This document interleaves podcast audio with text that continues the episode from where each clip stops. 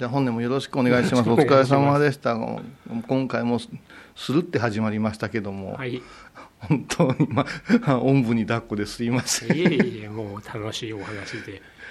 あのえまあ、水に関してうん言っとくとね、沐浴っていう言い方をするんですね、水行とは言わずにね、うん。でインドで生まれた沐浴っていうのはガンジス川でしょうから、うん割とええ気持ちやったんじゃないかっていう、うんお風呂の代わりのようなところがあるでしょう、うん。なぜか日本に入ってくると、急にストイックなんですよねう。ん。うんでもこの沐浴業水行を表に出してる宗派って割と少なくて、うん。真言宗の高野山はあの修行中に水をかぶることが決められてて、まあ、あのあとは自由意志にっていうところなんですけど決断は基本的に、えー大も小もトイレを行ったら必ず水をかぶるとか100日間は、うん。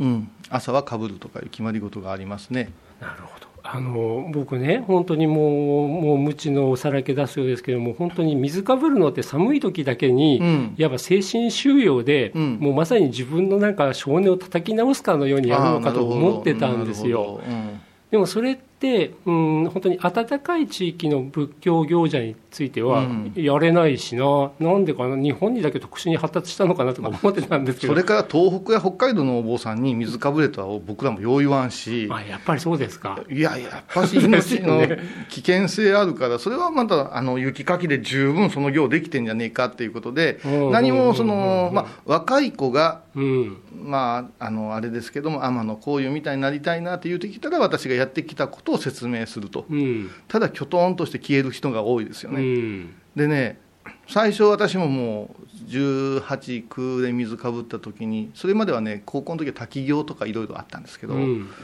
水かぶった時にこれ一生はできんなと思ったんですよ、うん。冷てえなって。でやっぱり最初はね奮起です人と違うことやってるんやああいうパワーの方が上で。うん、で今は私あの布教師の立場もあるし表出るので水かぶってますよいうことを表向きに言ってるんですけど、うん。行者の中ではそれを言うのは何事ぞっていうようなご意見もある。ああ、なるほど。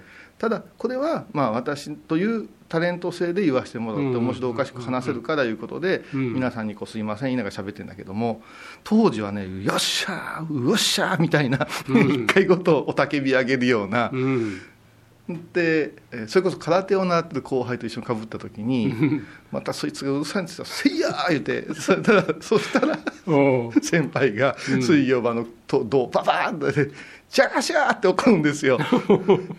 ほんですぐ出てこいって言ってで出てきてピャーって吹いてたらまたそんな吹き方あるかって怒られる。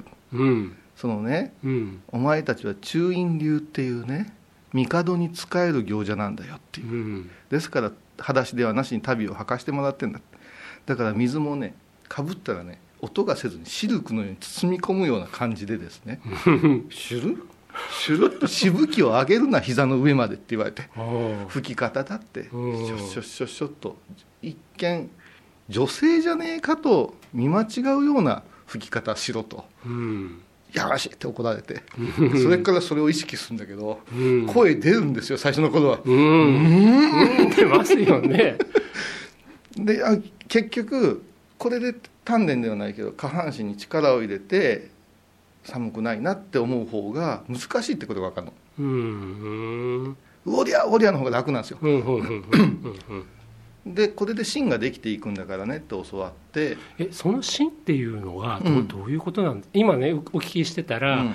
うん確かにあのうわうわとか言いながらかぶかぶっちゃった方がうん。多分楽で、何も反応しないでもうまさにシルクのように自分の身をまとわせるってすっごい大変だよなってそれすごいわかるんですよ、あのそれ身体論的な鍛錬ですよね。大論的な観点からもでもそこで芯ができるっていうのが言葉にすごいしづらいと思うんですけどどんな感覚なあんですか？それはねやっぱし、うん。あの諸先輩見てたら、うん一見ゴツゴツ男っぽくない感じ中性的な先輩たちがいらっしゃるんですけど、うん。ある時すごく力強く見えるし、うん。ある時すごく上品なんですよね、うん。もう歌舞伎の役者さんじゃないけど、両方こなせるね男も女もみたいな、うん。この人たち何って言うたら伺うと私たちの数十倍うん。きつい行をうん。静かにやってるんですね、うん。そうするとねやっぱ体感っていうんかねうん木でいうたら根っこの方が強くなっていくんですよね、うん。で動じなくなるんだと思うんです、うん。私たちはなるべく木の葉っぱ揺らしたいんですよ。やってますいう葉っぱを、はい。ついでにもうあの木の実も振り落としたいんです。こんなに頑張ってんだって。うん。でもそれをするなって早く教えてくれた方々が周りに多かったから、うん。だからもちろんそれは体の筋肉の芯もしっかりしてこられてるだろうし、肌とかいう感覚っていうものもすごいしっかりしてきてるだろうしあと僕ら肝が座ってるみたいな言い方するけども、うんそういう肝みたいなものもしっかりしてるけどもう大肝座りですよ、うん。うん。でもそれらが全部統合されてんでもまだ何か別のものも入って芯ってできてるんでしょうね。だからその先輩たちはぎっくり腰になろうが、うん。あー風邪をひいてでもぎっくり腰になるわけですね。がうん不覚の致すところへとお堂に入ってうん。五体統治ですよね。自然にだ体をうん。五体を返しますっていうあれあれをうん。本当に椅子にこう捕まりながら108やったら大体治るねっておっしゃるんですよ。なるほど、ね。だから私も実を言うと20代ちょっと調子に乗ってたんですよね。でちょっと体温を測ってみようって測らんでよかったんですけど、うん。40度熱があったんですうん。今日は間違いなくお休みの日ですよ個人的な気分はうんうんでもねやっぱ先輩たちの話聞いててそういう時にいっぺん雇った方がええぞって前言われてたんです。ようん。でなんでですかって聞いたけど教えてくれんかったんですよ。うん。ちょっとやってみようと思ってねうん。やりましたよ。うん。死ぬほど寒気きましてね、うん。えーバーって熱上がったの覚えてますけどそれがうん。